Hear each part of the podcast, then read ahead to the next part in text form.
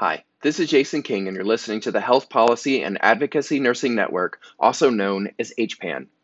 In this episode, I'd like to touch on a few different topics that could be introduced as bills in the upcoming 2020 session, and then I'd like to introduce you to a few resources. At the 2019 ISNA convention, members in attendance adopted a resolution in support of surgical smoke evacuation for the ISNA policy platform. Surgical smoke has been shown to contain over 150 hazardous chemicals.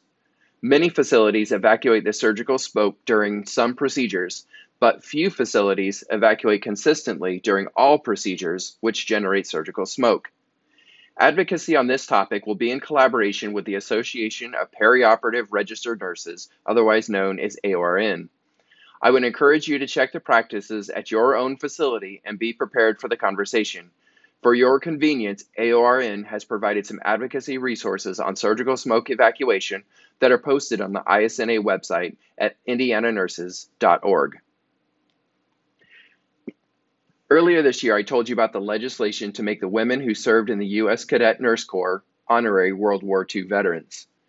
This bill is 100% backed by the Veterans of Foreign Wars, American Nurses Association, American Association of Colleges of Nursing, the American Organization for Nursing Leadership, and the American Association for the History of Nursing. This federal bill has passed in the House and is looking for support in the Senate. You can learn more about how you can get involved by going to their website, www.nursingandpublichealth.org.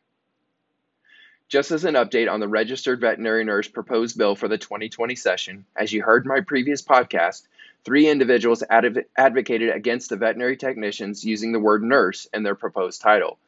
Besides me, Jennifer Embry, ISNA past president, and Glenna Shelby, ISNA lobbyist, also spoke out.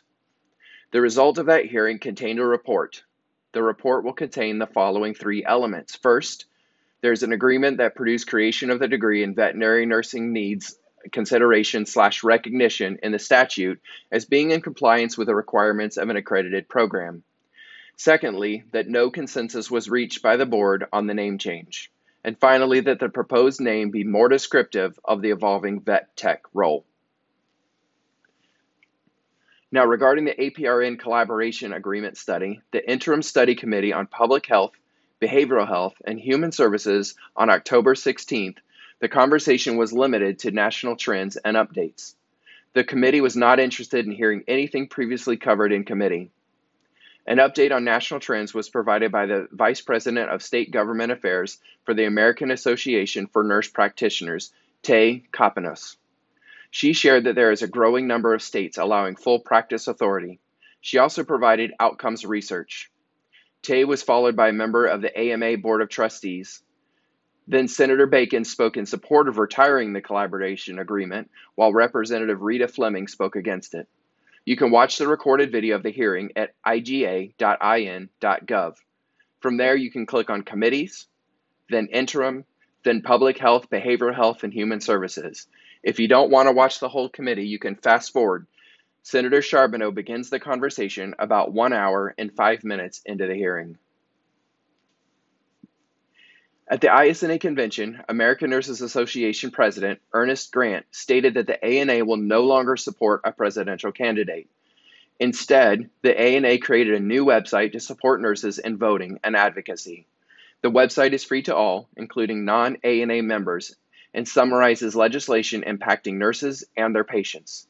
You can find the website at nursesvote.org. On the website, you can learn about every presidential candidate's work to advance the nursing profession and healthcare. You can also learn about the issues impacting nurses and patients and the policy solution that ANA proposes. Finally, you can verify your voter registration and read how you can get involved in advocacy. And finally, there are 12 states that currently enforce the practice of revoking professional licenses from individuals who default on their federal loans. This includes nursing license, without which nurses can't practice and pay those loans back.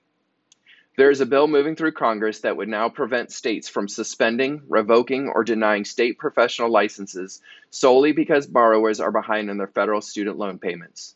It allows states two years to comply and provides borrowers with legal recourse for noncompliance. If you feel strongly about this bill, go to the ANA website and look for RN Action under the ANA Advocacy tab. You can also follow ANA on Twitter at RN Action. If you want to get more engaged in advocacy and are looking for help, please contact me at jking at iuhealth.org and I will gladly help you get more involved. If there's ever any content or education that you'd like for me to cover, please let me know.